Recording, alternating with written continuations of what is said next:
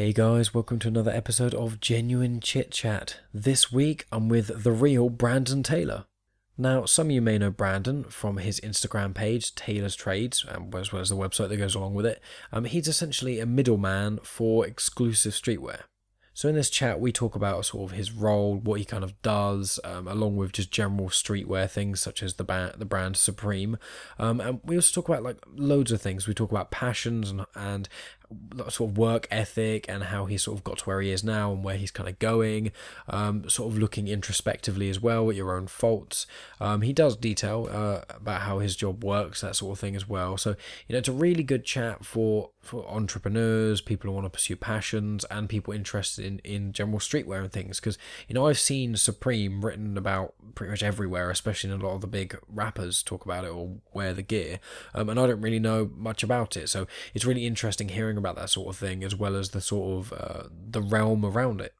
Now, just a little pre-warning, I did go off on a little ramble for the first 8 minutes or so of this podcast, so I do apologize for that, but after the 8 minute mark, me and Brandon get into the sort of the core of the discussion. You know, we talk a lot more about the sort of streetwear and that sort of thing as mentioned previously. So yeah, if you can make it through the first 8 minutes, or if you just want to skip through the first 8 minutes, and that is perfectly fine, because then we get into the more juicy conversation. Before we get started, just two quick things as well. A shout out to the Casual Birder podcast, hosted by Susie. It's a fantastic podcast. Susie is amazing. Any people in the podcast world, if you've been to any podcasting events around the UK, you've probably met her, to be honest. She's awesome. You should go check out her podcast. It's called the Casual Birder podcast. You can find it on Instagram or on the usual podcatcher apps and that sort of thing. So just go check it out. Each episode's only quite short. See what you think. If you like it, you can subscribe. If not, no worries at all. You've given it a go. And before we get started, there's a promo for the Movie Bunker podcast, so be sure to check those guys out too. And I'll be back at the end.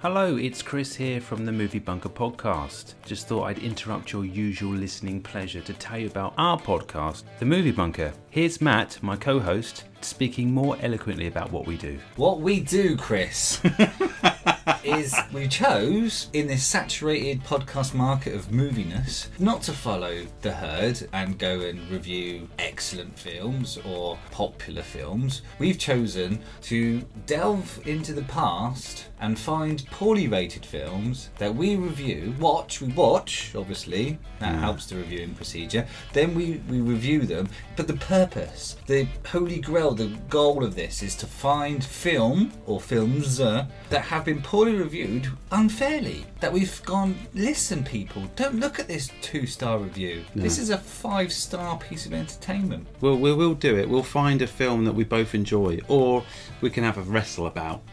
So there you have it. That's the premise of our podcast. If you think that's something you might like, you can subscribe wherever you get your podcast from. And you can follow us on Twitter. We have a Facebook page, so get involved in the discussion. Let's talk about these critically panned stinkers together. Thanks for listening, and see you in the bunker.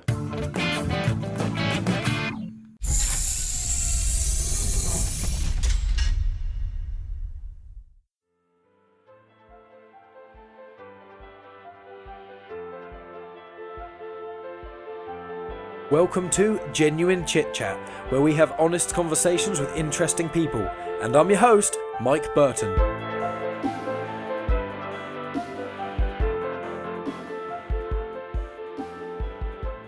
Views aren't currency, but you don't want to feel like you're fucking...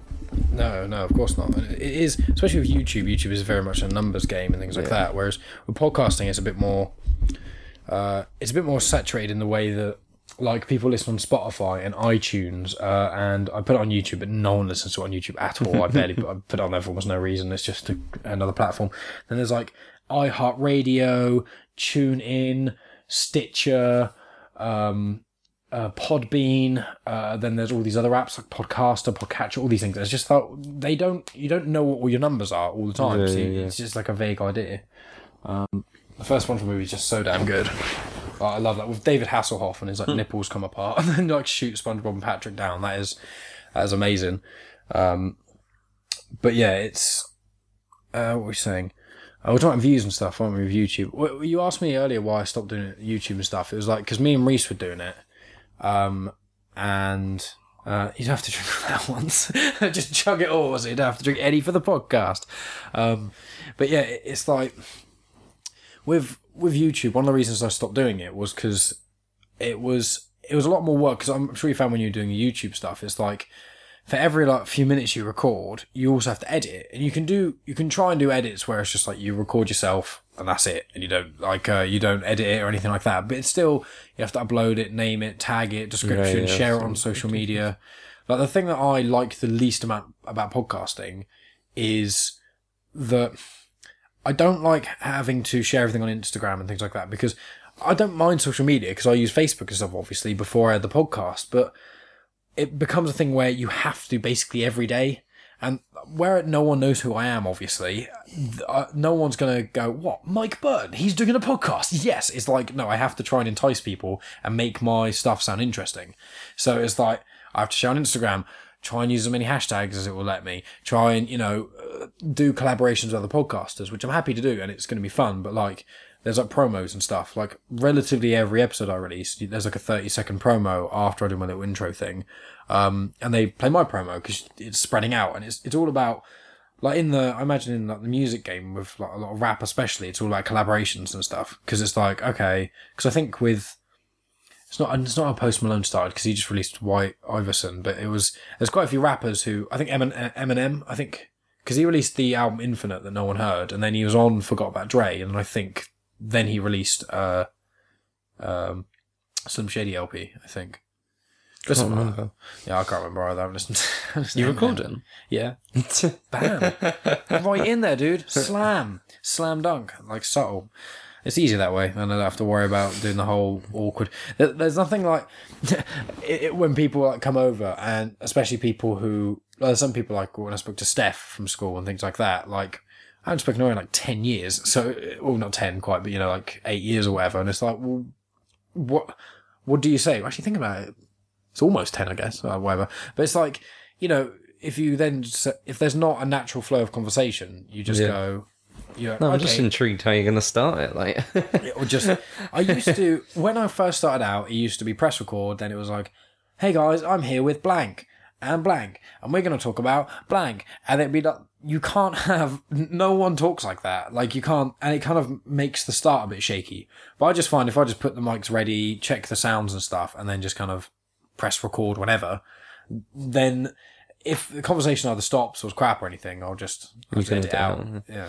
Do you not think with, like, sort of all entertainment at the moment, there's a lot of like falseness? Because that's one of the reasons why I stopped YouTube videos as well. Oh, really? Because I didn't want to wake up every day and be like, hey guys, today I'm going to be going to this, like and subscribe, buy my merchandise. Like, no. I was trying to think of that, not Logan Paul, his brother, Jake Paul, where he's got that song, Buy That Merch. Oh, heard that? Yeah. That's the worst song ever. It's just, but it's so funny because it works, because he makes loads of money from doing it. So I was like, well, to be fair, I think it's the cancer of music, but he's making more money from that one song than I probably will in my life. So who's the real idiot here? Me, who's thinking I'm better than him for not releasing that. I mean, I say to people before, like, when Bieber was getting big, I was like, I don't like Justin Bieber's music, to clarify, but when he released Baby and all that sort of stuff, and a lot of people slating it, I was one of the first, well, not one of the first, but out of the people I knew, I put my hand up straight away and I was like, look, if some record producers came up to me, even though I'm a shit singer, if record producers came up to me and said, look, release this song, feature Ludacris, the lyrics are crap, but you're going to make a fuck ton of money, I will be like, I will sign that right fucking now. That's like, the thing, like, you can sell yourself out for money, and a lot of people in the entertainment industry do. Yeah.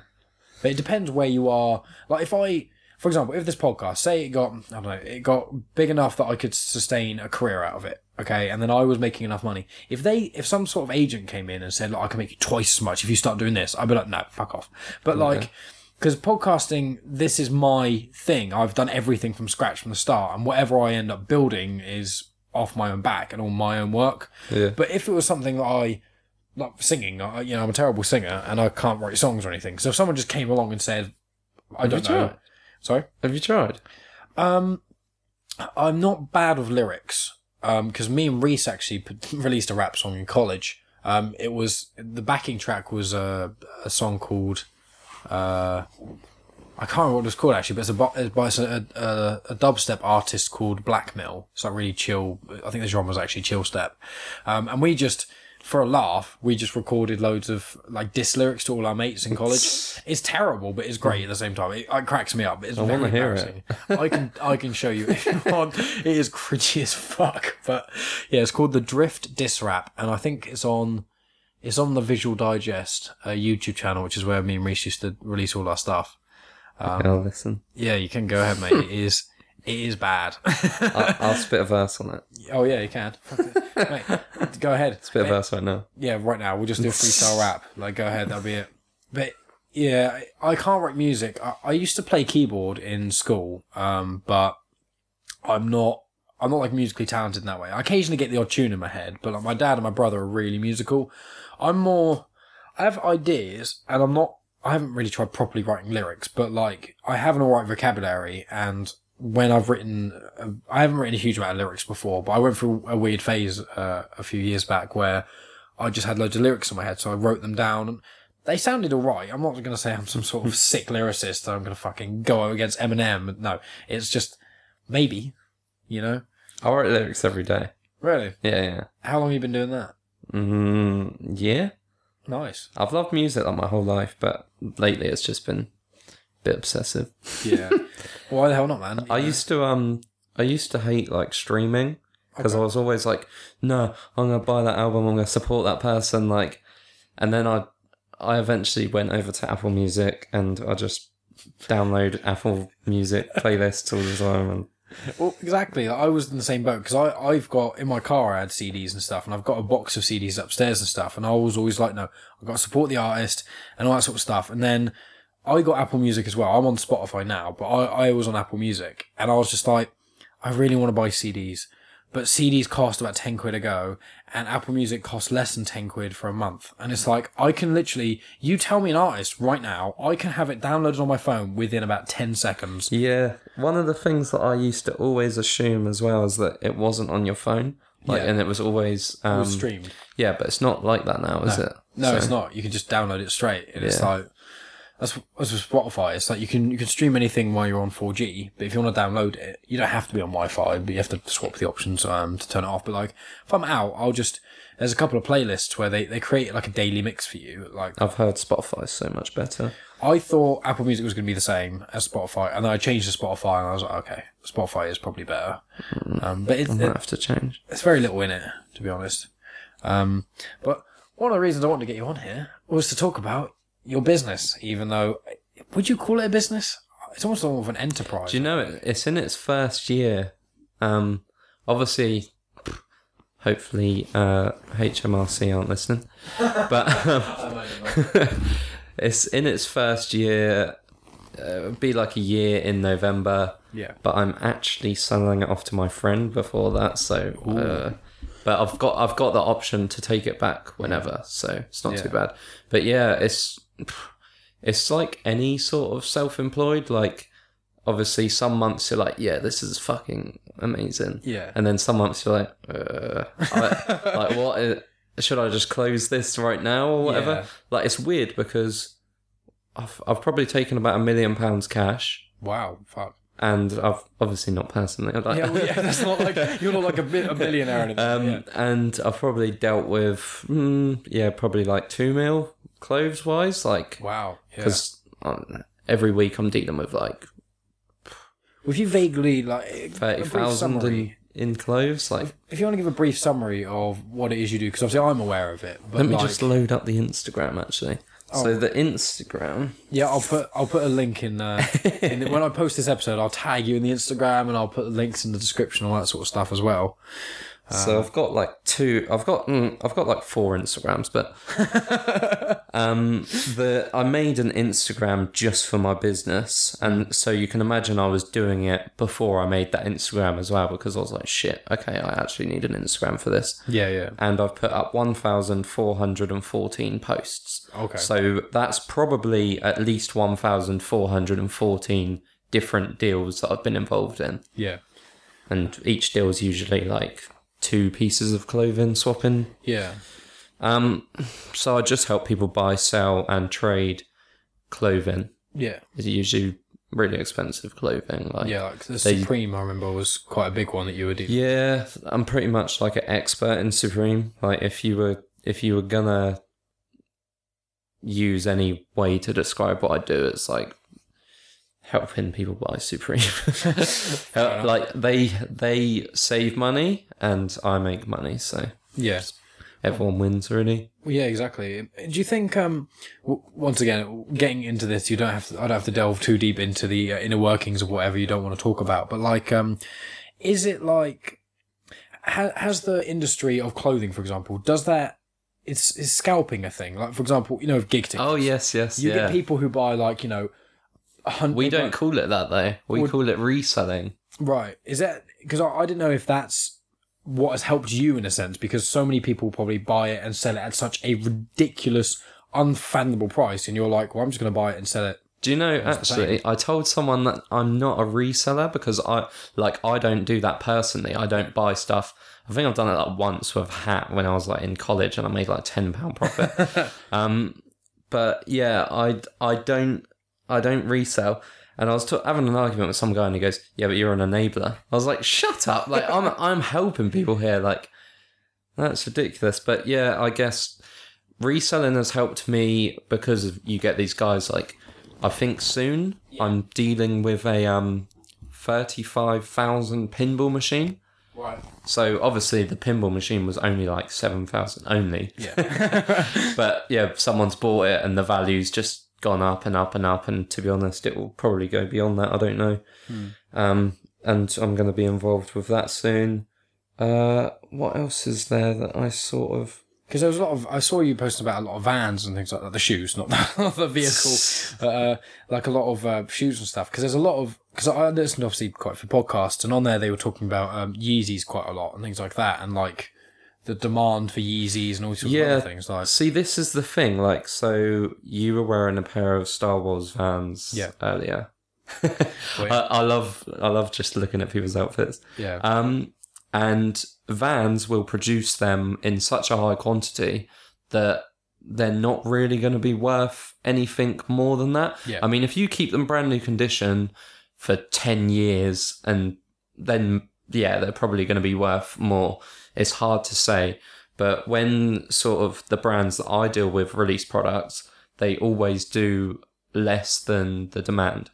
So then there's always that secondary market. That makes sense. It's pretty wild. Well, yeah, it's like there's certain, obviously we're both into gaming and stuff, and I've actually got a collector's edition of Fallout New Vegas, which I haven't actually opened, funnily enough, and it's like a box set. I think there's like 9,000 of them that exist of this specific one, and it's like a leather box. You open it, there's the game in there, there's poker chips from Vegas, there's like an art book, and there's a few other things in there. I can't exactly remember what it is, but and it's got like the stamp of number 3,000 and whatever. Oh, that's cool that they've numbered it, because that helps value as well. Yeah, exactly. And like my parents, for example, they always quite liked buying. They bought, it's not going to be worth anything now, but Rolf Harris. They bought a Rolf Harris painting. Yeah, I know. This was like years and years and years ago. This was like. Hand it into the police. Well, yeah, exactly. It was like 15 years ago or something. And it's like, that obviously was a bad investment, unfortunately. But it's the sort of things of when it's limited edition. That's what's caused this whole thing. Like, yeah. Because I collect steel books as well, which are like these limited edition metal case things. I've seen. Yeah, I post about it online quite a bit. So, but there's certain ones like Disney do it, where they'll release. Disney have something called the Vault. They did it before steelbooks were a thing. They did it with DVDs. Where is it Disney Classics? Disney Classics do it as well, but all the Star Wars and all the Marvel films, where they go for 1 month, anyone can buy, pre-order a start like the new Guardians of the Galaxy steelbook or whatever, and then at a point they'll just go nope, and you can't get them anymore, and that's it. They should do it for 24 hours. You see how much the value would change then. Like, oh god, yeah. Is that what sort of Supreme do and that sort of thing? So Supreme usually release clothes every Thursday at 11 a.m. They do have like seasonal breaks and stuff. Yeah, and like so they'll have like right now we're in the fall winter 2018 collection. Yeah, and they'll release stuff every Thursday. You never really know what's going to come out. Like, you get insiders, which sort of is so, honestly, it's so weird. Especially when I talk about it, I actually realise how weird it is. Yeah. And on like a Monday, sometimes you get an email saying, look, we're collaborating with this other brand and it's going to come out this week. And you're like, oh shit. And if it's like an item that you really like and you're like, I got to find £400 to buy this item. Yeah. I got like 4 days. Yeah, no, it's so weird. So a lot of the time you'll be on the store and the store's been up for like 5 minutes with the new stock. Yeah. And it's sold out. Like, all colours, all sizes. Jesus. And then you're, like, looking on eBay and up various other social platforms. Is it even a social? No, not social. Well, I think it's like an auction platform, I guess. Yeah. Selling so, platform. Various places, and people will put them up for, like, double the cost. And you get all these little kids into it at the moment that they just see it as a money-making sort of thing. And they're, like, trying to get you to pay so much more, and you're like, that ain't worth that. Like, I could have got that. Like, yeah. But the items that sell out straight away, yeah. And there's always, like, iconic pieces as well. Mm. So they're going to release Supreme box logos in November, probably. They'll be, like, £150, but they'll sell out in, like, a second. Wow. And they'll be going for, like, $500. Jesus. Like, I know that recently I just helped someone sell one for like $550, so that's easy like $350 profit, and I'll take my like tiny stupid £10 away. Well, yeah, well, that's all it is, you know. You just take these, you help these people. It's, to be honest, it's like anything, it's a service. Yeah, you know, I mean, the thing is where the line is of, you know, okay, well, if you're an accountant, you know, you just help people with money, but you take money as well while doing it. Yeah. If you're a banker, my accountant charges me £1,000 a year. Really? Yeah. That's not actually that bad. Like, it's... Oh, it makes me feel sick. Probably. I mean, I'm at...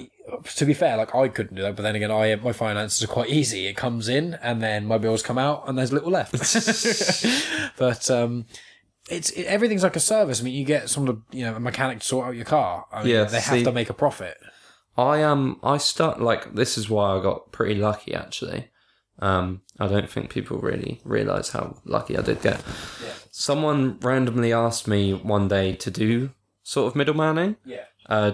Just because I was doing favours in that Facebook group, and I came across like a trustworthy person. I mean, yeah. Obviously, I've just my whole life I've been a trustworthy, honest person. Yeah.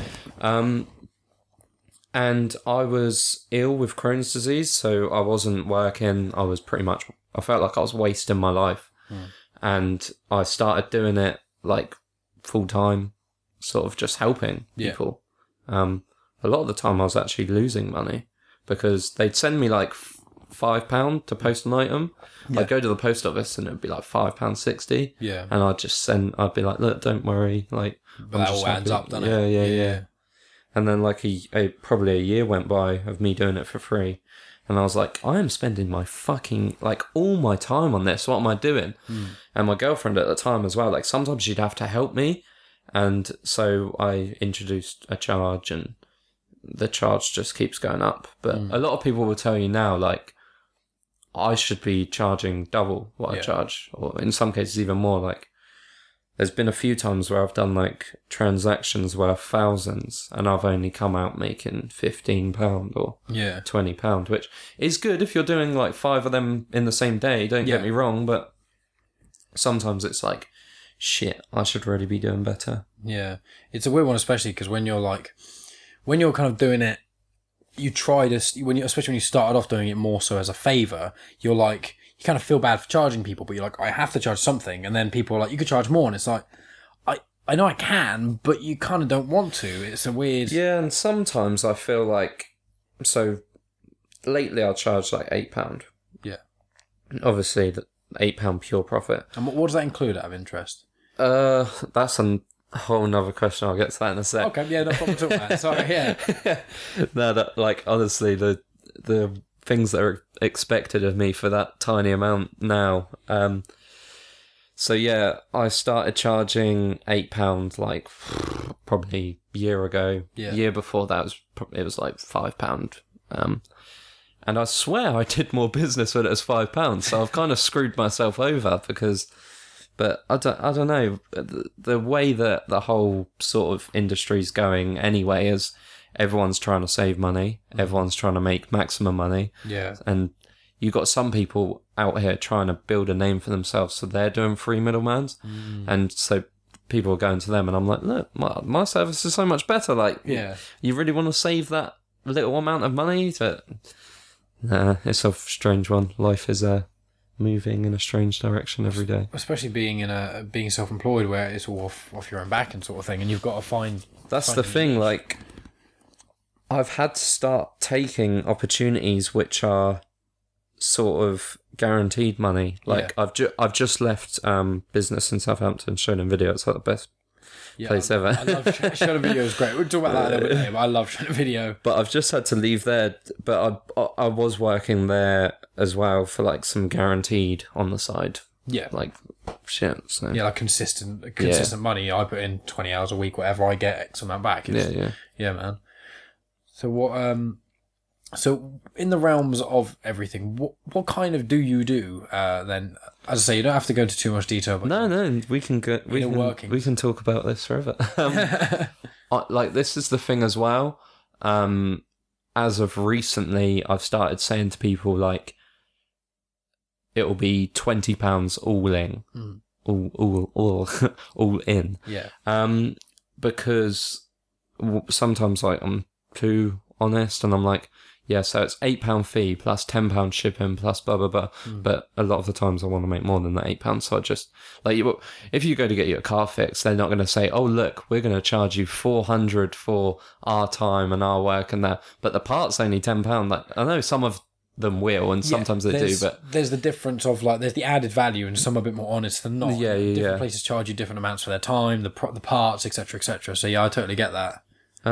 Sorry, what was the question again? I'm sorry. That's fine. It's the 20. So the fee that you take. What do you? Oh, okay, yeah. What's the service? So the service is helping people buy, sell, and trade. Helping people save money. You know, PayPal charge like 4% on a purchase, and to protect you. So using me as a form of protection, which I won't charge 4%. Yeah. Obviously, like you can rig PayPal as well, but there are some ways you can sort of.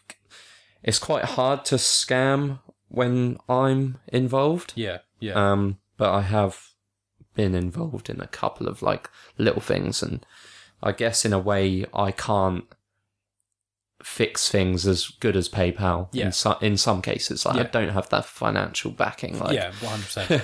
I can't take like 400 out of my own pocket and be like, "Look, I'm sorry that this happened." Yeah, yeah. But luckily, I've never really dealt with that. So.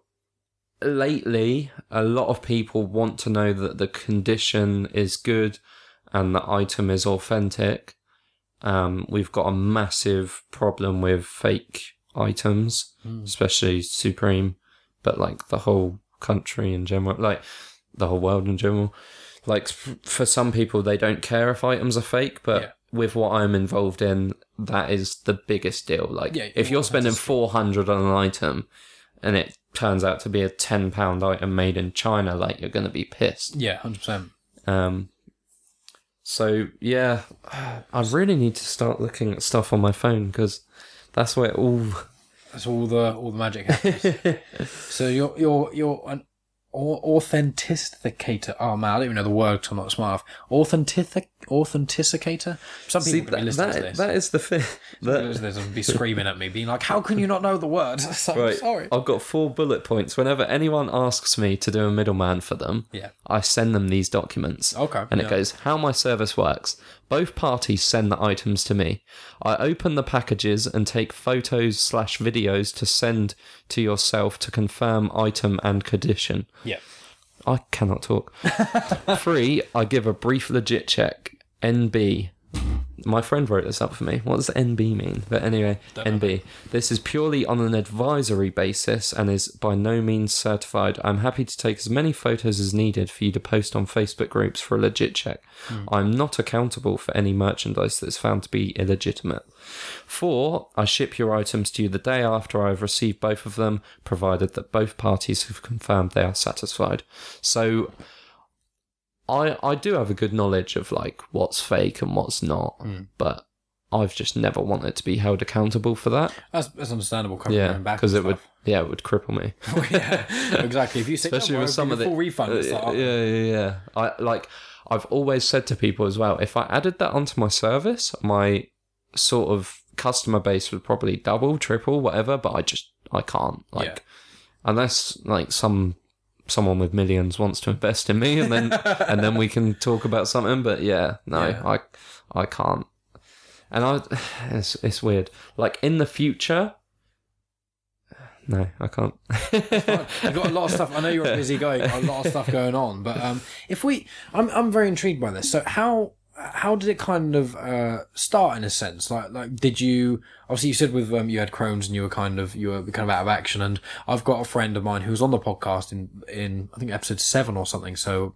Quite a while ago now, quite a few months ago, and she has Crohn's, and we had a whole episode, we talk about loads of things, but for about 20-25 minutes she was talking about Crohn's. Yeah. So I don't know a huge amount about Crohn's now because a lot of it I've probably forgotten, but we spoke about Crohn's and I didn't realise the gravity of how much Crohn's can just knock you out. And you just like there's people literally like dying from it. Like, yeah. I know that there's probably, I guess when you get kind of older, you can die from it. Depends on how your body reacts to it and stuff. Yeah. Obviously, when we are 60, the medical science is going to be way different from people when they were 60, 20 years ago. Yeah. But with mine, like they actually said to me as well, they were like, because I had, I guess to just sum it up, say a spot.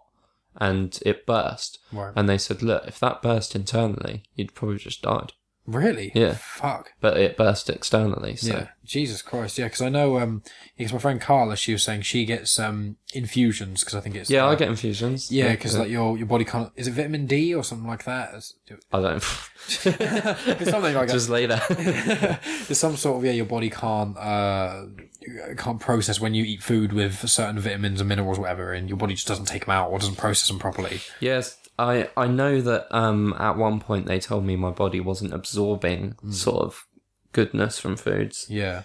But it was weird, like with my Crohn's disease, like a lot of people think it is to do with your sort of going to the toilet. Yeah. But with me, it was never that. Oh, okay. I just lost loads of weight, was really thin. I was like being sick. I couldn't sit down because of these spots. Right. Because you imagine it, you've got spots and you're like, you sat. Yeah. There's pressure on it, isn't it? And now I was just unable to do really anything. Yeah. Yeah. And when that was happening, obviously, when you have a lot of time to yourself and a lot of time to think, a lot of time to be online and stuff, were you into sort of the sort of, I don't know, how does Supreme brand call itself? What are these sort of clothing brands? Do they call themselves elite clothing brands or just big brands? I think they just refer to themselves as a clothing brand. Like, yeah. But it would be ignorant to like dismiss them as like one of the biggest sort of clothing companies. I don't even know. I think.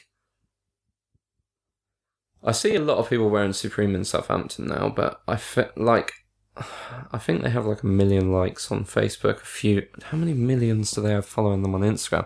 But yeah, they're quite a big clothing brand, I guess. But it's weird as well because although they're big, they only have a few stores. But I guess that adds to their whole sort of limited run sort of thing. Exclusivity, isn't it? Like you go to the London store, you're queuing to get in. Really? Like every day as well. Even when the clothes have released on the Thursday, and it's like the Tuesday, so it's been like 5 days. But I remember when I was first into Supreme, it would just be a queue on the Thursday. Right. So I can see over time, and even with like my customers as well, like, I don't want to be horrible, I love my customers, but over time, like, younger and not more annoying, like, like wanting more and like, it's annoying. Yeah, well, that's what happens. Isn't it? Like, you have a niche, and you have people who say really know what they're talking about, are really into it. And as you slowly expand, you get people who are more novice in that thing, or more amateur in a sense, who slowly kind of delve into the world. And obviously, some people are new to it and learn, and some people are just dicks. Yeah, so. Like I've only been into it for like 4 or 5 years, which is by no means sort of expert, but. I've taken such a high involvement in it, and for the last like few years, it's been crazy. Yeah, man. Well, so it's like before you start actually. So you say you've been in the realm in a sense for a few years. Is it like however many years ago you kind of saw this brand and you really liked it, so you started buying their stuff, and then you noticed the demand, or what kind of flicked the switch on to make you realise? So I was just buying sort of clothes, not just from Supreme, but that is like even now that's my favourite brand. Yeah, that's fine. And I joined some Facebook groups sort of revolved around talking and buying of Supreme. Yeah. And then this other group spawned, which was sort of streetwear and everything revolving around streetwear. Yeah. And that's when someone first asked me to sort of do the middleman, and then just grew and grew and grew. And I administrated that group for a long time as well, but we just saw things different. I made a few fuck-ups. I don't administrate that group anymore, and I'm sort of my own entity. But that so yeah, in a way, I still like that group, and I always say how grateful I am for them, because they sort of changed my life and built this business for me in a way. Like I won't take away my own hard work, but I know how much they put me on. Yeah. That's always good. Remember who helped you. Yeah. That's always a very important thing of any part like, of your life.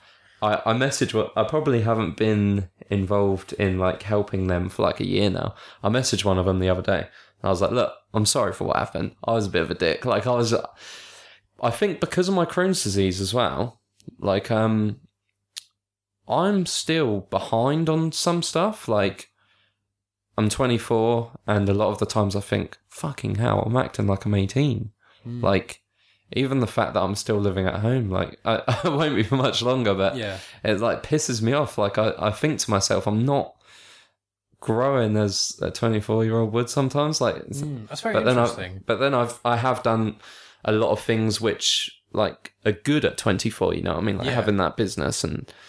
Very interesting. Well, it's very healthy and very good that you are introspective in that sort of way, because like the way one grows is by looking at yourself and going, I don't like this or that. Yeah. I mean, everyone in the world, if anyone says they don't get these moments, they're a fucking liar. But everyone gets those moments when you're in the shower and you remember that moment. I just think people aren't honest with it, and I don't know why. Yeah. Like I always say to people, like people will say to me, I've got an ego and I think too much of myself, blah, blah, blah, but fuck them. You're motivated, you've got shit to do, you want to do what you want to do. Also, at the same time, like, I don't really know that many people that know themselves as much as I know myself. Like, I know every fucking stupid thing that I've done and that I do, and all the things that I do that are wrong and that, and...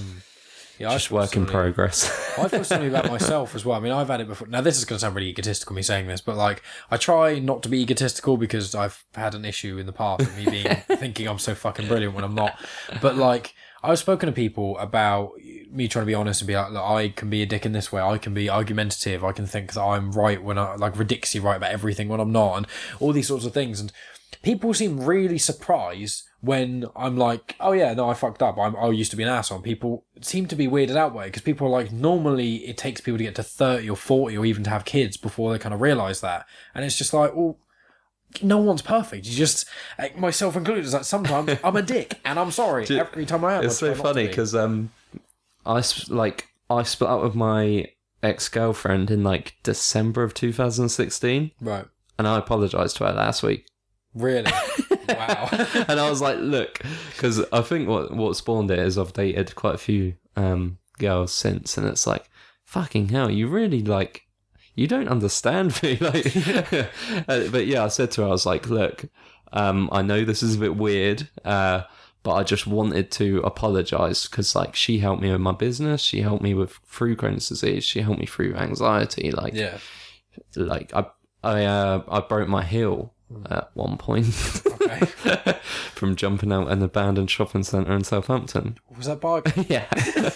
like that girl put up with so much, like, and nowadays, like, these girls can't even put up with the fact that I'm trying to, like, make cash. Exactly. Yeah. So I was like, I'm so sorry, like, Yeah, I still did the right thing by splitting up with her, but it's still you have a path to follow and a journey, and you can't.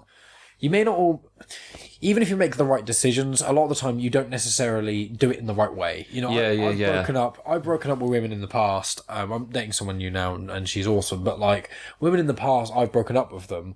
And even though it was the right thing to do, there have been times where I was like, that probably wasn't the best time. And there's definitely at least two of them, which was like, I broke up with them terribly. That was a really fucking bad way to break up with someone. Like, it wasn't by text for me or anything like that, but it's like, I could have worded it better, explained a bit more. One of them I broke up with, and I was just like, she had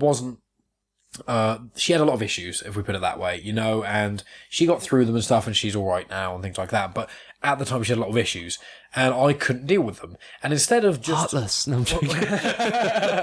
And instead of just like explaining that to her or being an adult about it, I didn't give her a reason. I was like, I'm just not into you anymore. And she was like, but you were telling me yesterday you love me. I was like, yeah. Fuck, and it was just like, I just had it terribly. And then she obviously got home and it made her even way more upset because she could tell I was lying. I didn't cheat on her or anything like that, but like she could tell that me just saying I just suddenly fell out of love with you overnight wasn't right. So it drove her crazy in a sense. No. And it was like, I look back on that and I go, oh, if I was just honest with When her, was it? That was my first girlfriend. That was when I was 16. So, you know, you should apologise. I've spoken to her since. To be fair, we don't talk much anymore, actually, but about a year or so ago, we were hanging out again for a little while, and we spoke all that sort of stuff. So with her, I have cleared the air. And one of my other exes, actually, who she was pretty unpleasant to me, I just randomly got a message from her. God, I think we stopped dating about 4 years ago, and she sent me a message like 6 months ago or something. It was early this year. Did she apologise? Yeah. Oh, mate, I love that. And she sent this message. She was like, I'm really sorry. Like, I acted awful to you. You know, it's taken me this long, 4 years, to realise how awful I was to you and to loads of other people and all this sort of stuff. And, you know, I had some good times with her, but generally she wasn't the nicest of people. But then when I saw that message, I was like, and I responded to her, I was like, you know, but thank you for apologising. It's okay. I was addicted to at times. Life is just all about growing. And if even people really underestimate how important an apology can be. Because with me, for example, if someone's a dickhead to me or so awful or is really inconsiderate, if they are sincere and they're like, look, I'm really, really sorry. I didn't. As soon as they've said that, done. I don't care. I think I apologised to you for being a dick at school. Did you? Probably. And most, I think most I was a dickers. Most people I think I know who see me now, they do generally like apologise. Like, I was a dick to you in school. It's like, dude, right. Me, when I was in school, I'm surprised I didn't get punched in the face more. Like, I swear, if I knew me then, I'd have hit... Like, I'm not a violent guy, but Jesus Christ, man. Like, I am surprised I didn't get beaten the shit out of. Like, I was hit in the face a few times. That was a bad school, anyway. Well, yeah, we went to a very chavvy school. I remember, like, one way to describe the school to people was one of the worst things was, like, people, like, actively taking knives and stuff like that, and it would be... Unfortunately, I don't think anyone got stabbed on premises or anything, but, like... I remember at one point trying to explain to people how bad the school was, where there was like a kid who was gay and he was chased around the school by chavs and they were throwing rocks at him and shit. Jesus. And it's like, fucking hell. Could you imagine all that happening now? Oh, God. Well, if that happened now, well, I don't know what Chamberlain's like anymore. No. But like, I now, where the way the world is now. They'll get you to take this podcast down. Oh, yeah. You get an email. Like. Chamberlain, like, you know, you've destroyed our school. Like, Chamberlain closes down or sort of the. It wasn't. If the teachers never caught you doing it, it's fine. But teachers. The problem is with bullying in schools. You know, you get schools saying, we're going to stop bullying. It's like, you can't. Like, you just can't. Like, you have to get people to learn to deal with it, I think. Like, as shit as that is, like, I can remember this time at our school and someone tried to bully me. Yeah. Like, I don't know why people ever tried. But this guy was like, oh, you're so gay. I was like, yeah, do you want to kiss me? And he was like, what? You're a weirdo. And I'm just like, yeah, I am a weirdo, but you're like trying to come at me here and you can't cope with my reaction to it. Like, go away, you loser. Like, what are you doing now? Well, it's funny you say that because that's basically how I learned as well. Because, like, I kind of, you know, I was bullied, not primarily verbally. There was a bit of physical, but when I was bullied in school, like, I was bullied for pretty much all of Chamberlain, but it wasn't. When I say it was a shit experience, you know, but it did breed character for me. But one thing it kind of made me realise is around it was probably around 8 or 9, I kind of twigged on the fact, and I was like, and I actually had a conversation similar to this with a mate of mine on the podcast a while ago, and we were talking about being bullied and stuff, and it was like, well, once you, all you need to do with bullying, not physical, verbal, is if someone's insulting you, you just roll with the punches and then you make them look dumb. Like with me, I used to get called, because I was obviously a fat kid and stuff, and it was always, people would always call me fat. And what I realised is if I called me fat before they did, then they look stupid and I look funny. Because towards like probably year 10, year 11, people stopped hating me as much. They just thought I was a bit of a dick. But I remember in year 11, a couple of people going like, you know what, Mike, you're not actually as bad as everyone thought. You're just a bit of a dick. And I was like, I'll fucking take that. But like, because all it was people call you fat and it's like, they can't think of anything that clever. But because you're called it all day, every day, you can think of so many funny, clever things. And that's how like, you take the bullets out of their gun and then they've got nothing. Yeah, you know. If I'm like, you know, someone makes a joke about Jabba the Hutt and I go, hey, yeah, like me. And then everyone in the class laughs. And then someone else goes, yeah, because Mike's really fat. It's like, well, that's not funny, is it? You're just like, so that's kind of how I learned to deal with bullying. So you saying that makes complete sense. Bullies, they don't know. It's all insecurity though. You know, when I used to, there was a period when I was in primary school where I wasn't a horrendous bully, but I bullied a little bit. It wasn't anything horrendous, but I was an asshole. And then I got bullied from year 5 and 6 and learned my lesson. But it's a weird one because if I have kids, I would definitely not want them to get bullied. But I wouldn't be who I am if I wasn't bullied. Yeah, and It knocked me down a few pegs. Which I needed. I didn't need that. I had an ego problem, but I thought... I feel like pretty much everyone is going to experience it at some point. Like, yeah. As a sort of... It's a weird one because, like, I wouldn't ever say I really was, but people did try, and it's just like it's weird.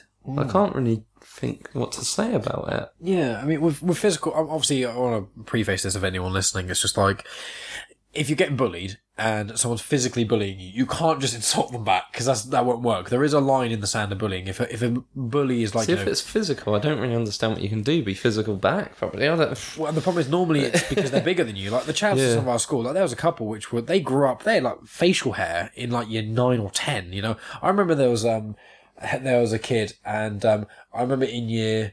I think it was year 9 or something. I remember he just walked past me and pushed me with his shoulders, like, as the chavs often did. And I was like, thank you. And he was like, why the fuck hasn't your voice dropped? And I was like, sorry? I was like, that's something to be bullied over because my voice hadn't dropped. I was like, I can't control that. I'm sorry.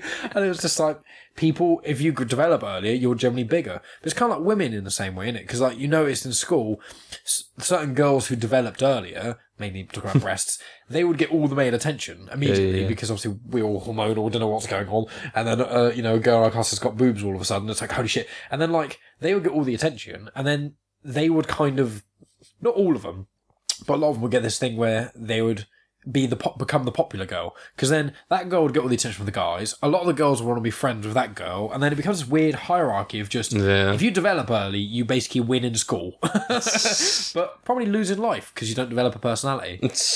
Jesus, not all of them. I want to clarify. Not every girl who developed breasts early doesn't have a personality, but you know, a lot of them. A lot of girls don't have a personality in general. Well, that's the thing. A lot of people don't as well. A lot of people have their job or their thing into it. Right. When's this coming out? Whenever you want me to. Really, I've got. To be honest, we can talk about it anyway. I'm going to put out. Sort of like clothing brand. Yeah. Awesome. And there's this, I'll show you this thing in a minute. Yeah. But it's like a t-shirt and it says, why does everyone pretend? Because like everyone just... That's like, a really good t-shirt design idea. Yeah. I've done it with this girl that's like an artist. So nice. It's pretty cool. Yeah. I'll promote the shit out of that, that stuff. But it's just like, no, like people don't want to be themselves and people like don't have personalities or whatever. Like, think how many people are stuck in all these jobs that they don't like and shit. Like, the one thing I hate about this city that we live in, and I suppose it's England in general, a lot of people are like looking forward to the weekend. Like they're living every day. Yeah, I can't even talk. They're living every day, and they're like, oh, is it Friday yet? And I'm like, and then what do they do on the Friday? They go to people they don't even like. In a club with music they don't even like, drinking away their sadness. Yeah, that happens. You know, it's part of Southampton. It's not just a lot of it is the Western world, because you know we get forced to do these jobs that no one wants to do for 40+ hours a week for barely any money, and then you get home and you're so fucking exhausted, just like, oh, I don't want to do anything, and it just becomes this thing of people live for the weekend, and then people are like. Humans have this weird thing about wanting to get fucked up. Like, you know when people drink? Yeah. It's like, yeah, I got so fucking drunk the other night. And I don't understand it. Like, I like to eat, but I don't go on social media and like, I had 40 burgers last night. Like, look, I'm so dead today. I feel like I'm going to have a heart attack. Like, what? Like, what are you? I don't understand people. It is weird, but it's a strange thing about... I think it's just smart creatures. I mean, to be honest, there's a lot of people I know aren't very smart. But, you know, like dolphins, they chew on pufferfish and get high off it. And elephants drink, like, fermented tree sap and things like that. And that gets them drunk. So it's just like... I can understand the desire. I mean, I don't really... With me, I only want to get fucked up when I want to, like, celebrate something. Yeah. But even then, like, it's like, who do I get fucked up with? And like I'm trying to do so much shit. Can I really afford to waste time? Yeah, well, you're an entrepreneur. So that's it. You're laughing. Can you call me that? Yeah, you are definitely. Well, you know, you started up your own business. You've got a lot of other things in the pipeline, as you've just mentioned, the clothing brand, a lot of other things I won't mention that we spoke about before the podcast. It's like, well. You're just trying to make your mark on this world, however, the way you want to, you know. And I'm trying to do it similarly, but I'm not an entrepreneur because you've got your head in business. You're getting deep into the industries and stuff, you know. Whereas for me, this is my thing. I mean, I'm a podcaster because all I want to do is talk to people who are far more interesting than I am. And put it out there and be like, hey guys, I know people interesting. Pay attention to me so you can... hear all these conversations with these other interesting people. Whereas you're like, excuse me, I'm burping now too. It's like you want to not only to make a brand for yourself, but there's those things you want to do, and you don't want to be stuck in that everyday 9 to 5, you know. And that's kind of my dream in a way. Not like my job at the moment is fine. I'm enjoying it to a degree as much as I can, but it's not like I wake up on Monday like, fuck yes, get to go into work. But like, if I could do podcasting for a living, which, you know, if I keep at it and stuff, the probably time frame is do this for like 10 years and I'll be able to make money off it or something. You know, it's, you have to build... You never know though. That's the weird thing. You get a lucky break. I guess you could say that I failed with YouTube. Right. I guess, like, at a time, I did want to do that as, like, a big thing. But middleman and, like, I obviously found my lucky break or whatever. But, and you're clearly good at it as well, so... Yeah, and then whatever these other things transpire into, I'll probably fail at a couple. I might catch a break in a couple. Like, it's what you... Like, you've got to try it whatever you can, man. Yeah. Something will work. Yeah. If you're motivated and you've got the, you've got the attitude that you... Because you In a similar way to me, I mean, you work much harder than I do, but like... You don't know that. Well, I think I do. But like, for example, with me in the podcast, okay, I have to post... every day, I spend at least an hour doing something to do with podcasting, okay? But like, I have to... Every day, I go on Twitter and see people asking for podcast recommendations. I've got loads of other people involved, as in... There's those people I know who I'm in something called the Brit Pod Scene. It's like a podcasting network thing with like, I don't know how many podcasts are in it. I think it's 30 or 40 or 50 or something. I don't know. Random numbers.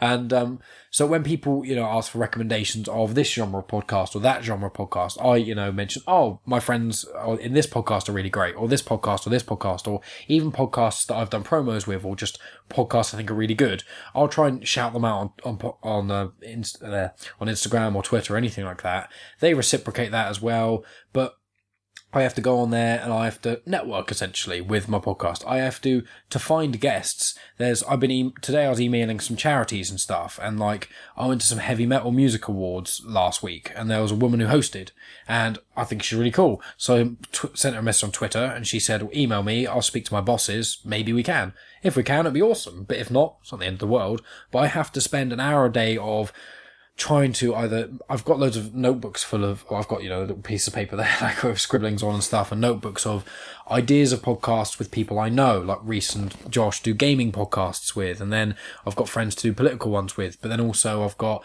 There's charities I want to do stuff with, there's people who are musicians and stuff I want to do stuff with, so it's like I have to network, But that's also, I got a post on social media and stuff, which bores the shit out of me. But then also I generally do it on Sundays, I release an episode. Well, that, you know, I have to record the intro, the outro, do the artwork for it, write the description, the hashtags, work out all that sort of stuff, make sure it all sounds good, edit it, blah, blah, blah. And that takes, I'd say on a Sunday, if I'm quick, I can do it in like 2 hours. But generally it takes about 3 or 4 hours.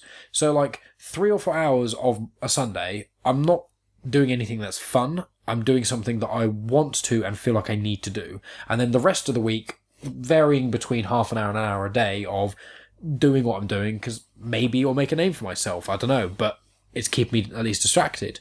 And like, you work in your free time, or obviously because you're working at Shonen Video and stuff, when you weren't working there, you were doing sort of other stuff in your free time when you were ill with Crohn's. Like, how many people get ill with like a, you know, an immune disease and basically start a business?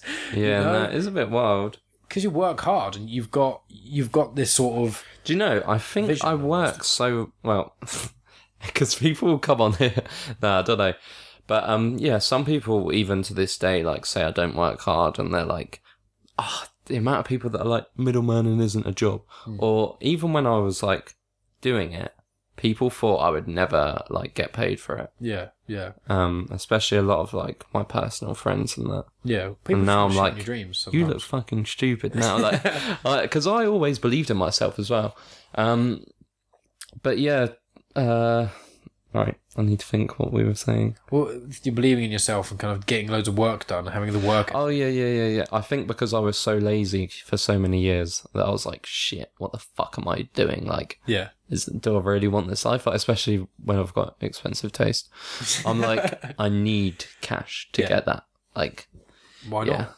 It's pretty crazy. Well, yeah, man. It's all about your own. It's about work ethic and what you want to do. Like, my friends tell me that I make my own life difficult because I'm just so busy all the time doing shit. You know, I take days off work, like I did a few weeks back. I took a day off work to just go up to London just to do a podcast with someone. And just by chance on that day, some other podcasters I know were doing a podcaster meetup. So I met some other cool people, networking and shit like that, which is cool.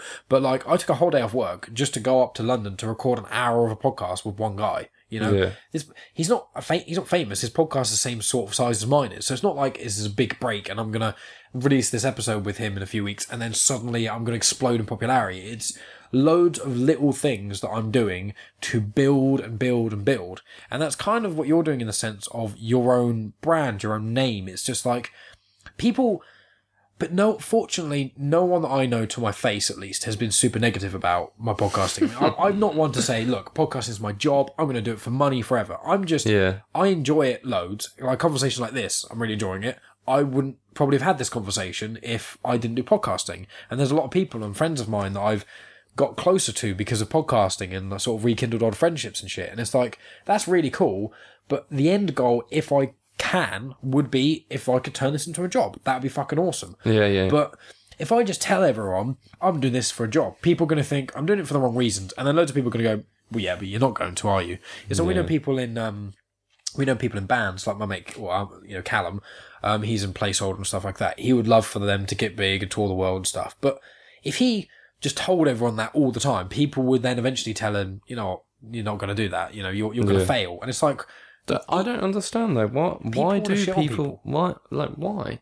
I think it's like, even in the past, I've done stuff that has brought in like pretty good money, and people are like, "Oh, you shouldn't be doing that," or like, and it's just like, why are you trying to make me feel shit about myself, man? Like, go fucking focus on yourself. Yeah. I mean, my kind of thing in life is, if you want to do something, just fucking do it. Like, as long as you're not, like, overtly hurting anyone. Like, as in, you know, if your thing was, you know, my passion is punching babies, I was like, well, probably want to shelve that and keep that hidden away forever. But if it's like, you know, if I know friends who like drawing and shit, and if they said, look, I really want to get into this, I'd be like, okay, awesome. If you're passionate about something, fucking do it. And some people are just going to shit on you because... Usually I find people who are the most negative are just people who are just shit people, essentially. You know what I mean? Like, they have an issue with themselves, and rather than, like we were talking about earlier, looking at yourself and going, oh man, I was a bit of a dick then. I'm going to try and next time not be as much of a dick. And each time you are a dick, you're slightly less of a dick. They don't do that. They're an asshole, and then they blame everyone else for basically the shortcomings, and then they can't understand why they don't succeed at anything. And it's like, because... you can only get better if you recognise that you're not amazing all the time. Do you know as well, I know so many people that like do not support their friends in any way. Like say with this, like you've probably got some friends that could help you promote it. You've probably got some friends that could come on it. Yeah. And blah blah blah. And they just won't. Like it's weird. Like sometimes I think about stuff that I've got and I'm like, damn, this guy can really help me with this. Or say someone that I know, I've seen a couple people buy like streetwear off places and I'm like, why didn't you go through me? Yeah. Like, why didn't you help? Like, we could have helped each other with that. Yeah, like, mutual. You know that I do this. Like, what are you... But I don't know, you can't force people to do stuff, but yeah, it's like... That's a very good point, you can't. Sometimes I wish you could, but then if I could, then anyone could. And that would be, and that's how Putin works in Russia, so... Like, I totally get what you mean. I mean, all my mates, fortunately, have been supportive of the podcast, and a lot of my mates have been on it, but some of them have said, look, I like what you're doing, but in all honesty, I don't want to talk and have it broadcast to everyone, which I totally get. Yeah. But if I ask the guys to, can you please do this? I mean, there's a couple where I've just said, it's a bit cheeky, but can you go on iTunes and just review it? You're like, it's one of those things where it does actually help the podcast, and it takes 2 seconds to do, you know, and I will help you. I'll help people do anything. If you want to move house, do this, do that. I'll help them because I just think, like, if no one helps anyone, everyone's fucked. But if everyone helps each other, we can all kind of go somewhere together. Yeah. And it's like, with people, like with my podcast especially, I'm like, even if you didn't come on the podcast or anything, if anyone I know has got shit going on and they want help promoting it or anything like that, I'm happy to share on social media or on my podcast Instagram page or anything like that. But like, if one is willing to come on my podcast, even if they don't want to talk about their thing, like obviously yours is the streetwear and all the other projects you've got, it's like, well, even if you didn't want to come on here, that'd be fine. But the fact that you've come on here, not only is it helpful for, you know, I can promote, when I promote you, I can promote me. So, which sounds, to some people who aren't in anything they're interested in, they would think it sounds selfish. But in reality, it's collaboration, you know? Yeah. You coming on here, me is beneficial because if you post on your social media, anyone who's interested will listen to you, and anyone who listens to my podcast, interested in streetwear, will come to you. And then in the future, I will be a lot more happy for whatever projects you've got to promote you, and it's like mutual. Yeah. Do you know, my first thought when you asked me, I was like, oh, that'd be quite cool to get people from Southampton to have more, like, if you've got people listen, like, especially some of your friends and that will listen. And I was like, oh yeah, and like it'll be kind of fun. Like, I've never really done anything like this. I've done like. I think I've done a couple, like, YouTube things with people. Yeah. But it's mostly been for, like, their college or uni assignment or whatever that they've just happened to put out as well. Like, you know what I mean? Like, they had it, so they put it out. So. 100%. What's also one thing I've got with my podcast is, like, it's almost like once a guest, always a guest. Of, like, I do Throwback Thursday on my Instagram page most Thursdays where I release episodes that, like, when I released the first episode I had no followers, no one listened to it or anything. Yeah. But now that I've got, you know, quite a few thousand downloads, you know, and it's slowly picking up, more and more people subscribing and, you know, getting hundreds and hundreds of listens per... Like, one of my episodes has, got a lot more than anyone else. I don't really know what I've done on that episode differently. I wish I knew. But, like, What is it? It varies depending on what platform, but one of them was... He doesn't even know what episode. It was my... It was my mate, Jack, I'm going to get on at some point again. He has this heart condition called heart block, and he can feel his heartbeat all the time. And he said sometimes he'll have one beat every, like, 2 seconds. So it'll be like, beat. Beep, beep, beep, beep, beep, beep, beep. And he was talking about it on the podcast, so I was like, fuck it. And he was like, yeah, it feels really weird. And I was like, dude. And he was like, it's just a condition. And that's had like 500 listens more than another one has, you know, the next one down essentially. But like, I'm getting the numbers are now getting in the thousands, not now getting in the thousands, but they're getting in the more of the thousands, slowly getting near the 10,000 mark and this sort of thing. And it's like, it's really helping pay off. But like, when you know, as I keep going, I'm going to still reference old episodes. So the one I first did with Reese, that didn't get many listens because no one knew about it. But when I did the throwback, the number shot up because a lot of people hadn't listened to that. Yeah. And also, when people come as a guest, if I do this for 10 years, which I'd like to do this forever, it'd be really cool. I really enjoy doing it. Then ever a guest all can always return. So like with you, you are always welcome on this podcast. If you ever have like, if you ever want to like release something or you've got any other projects online and you're like, you want to kind of get almost a press release behind you in a sense, just hit me up and be like, I'm releasing this, you know, my streetwear or my this or my that, and just go, I'm releasing this, excuse me, I'm releasing this in a few months' time. Would it be cool for me to come on the podcast and talk about it? But yeah, sure, we'll record it, and then I'll time the release around your release, and it's just collaboration. It's all it is, you know? Yeah, that's cool. Yeah, that's what I like about the podcast. It's, and with my one, I've kind of, without really realising it, I've kind of lucked out where how many interesting people I know, but like, what's also good about this is I can get any podcaster on, so it's even easier to collaborate, because like a lot of podcasts, some of them are so niche. There's one which is all about Stranger Things, you know, the Netflix show, and all they do is talk about Stranger Things stuff, and that's fine, that's really cool, but you're quite limited to what you can do. With mine is just, I'll talk to anyone who's interesting. So like other podcasters who've got shows, there's audio dramas, there's one to do about true crime and do about like old serial killers and stuff. Like, collaborating on that is very difficult with staying organic, you know? Yeah. Me just guesting on an episode with two people talking about serial killers is a bit like, it's a bit elbowed, you know, a bit kind of pushed in a bit. But my podcast is just, anyone's got something interesting to say that I think is worth anyone's time. Well, then if they've got a podcast, they just come on there, talk about the podcast and talk about whatever the fuck they want, you know? It's, so I'm quite lucky collaboration-wise that I can have whoever on. But back to what you said, it does surprise me how little some people want to help others. Yeah. And I'm sure you found that a lot with, your, as you said before, with your middlemanning thing. Or, yeah. I don't want to call it middlemanning. Entrepreneurship. What did I do before as well? So there was this t-shirt that I released ages ago. Yeah. And I can remember I was like, look, if I might release this. I'd drawn up a sketch or whatever. Yeah. And people were like, oh, that's so cool. I'll buy one. Released it. Where the fuck were they? Like, yeah. And also, some of my friends were like, "Oh, can you give me a free one?" And I'm like, "I'm paying like money for this. If you want a free one, like, okay, I'd either have to really fucking like love you, like actually like, because I know so many people and I like so many people, but that doesn't entitle you to free stuff, like especially stuff that I've paid for and that could go to someone and like you know, I'm especially for the limited edition as well. Yeah. And that's the end of part one. Thanks as always for tuning in, guys. Next week will be part two of this chat, so you know, be sure to stick around if you enjoyed this. And after that will probably be either the podcast I did with my friend Sophie, where we talk about Iceland and sort of online dating and a few other things.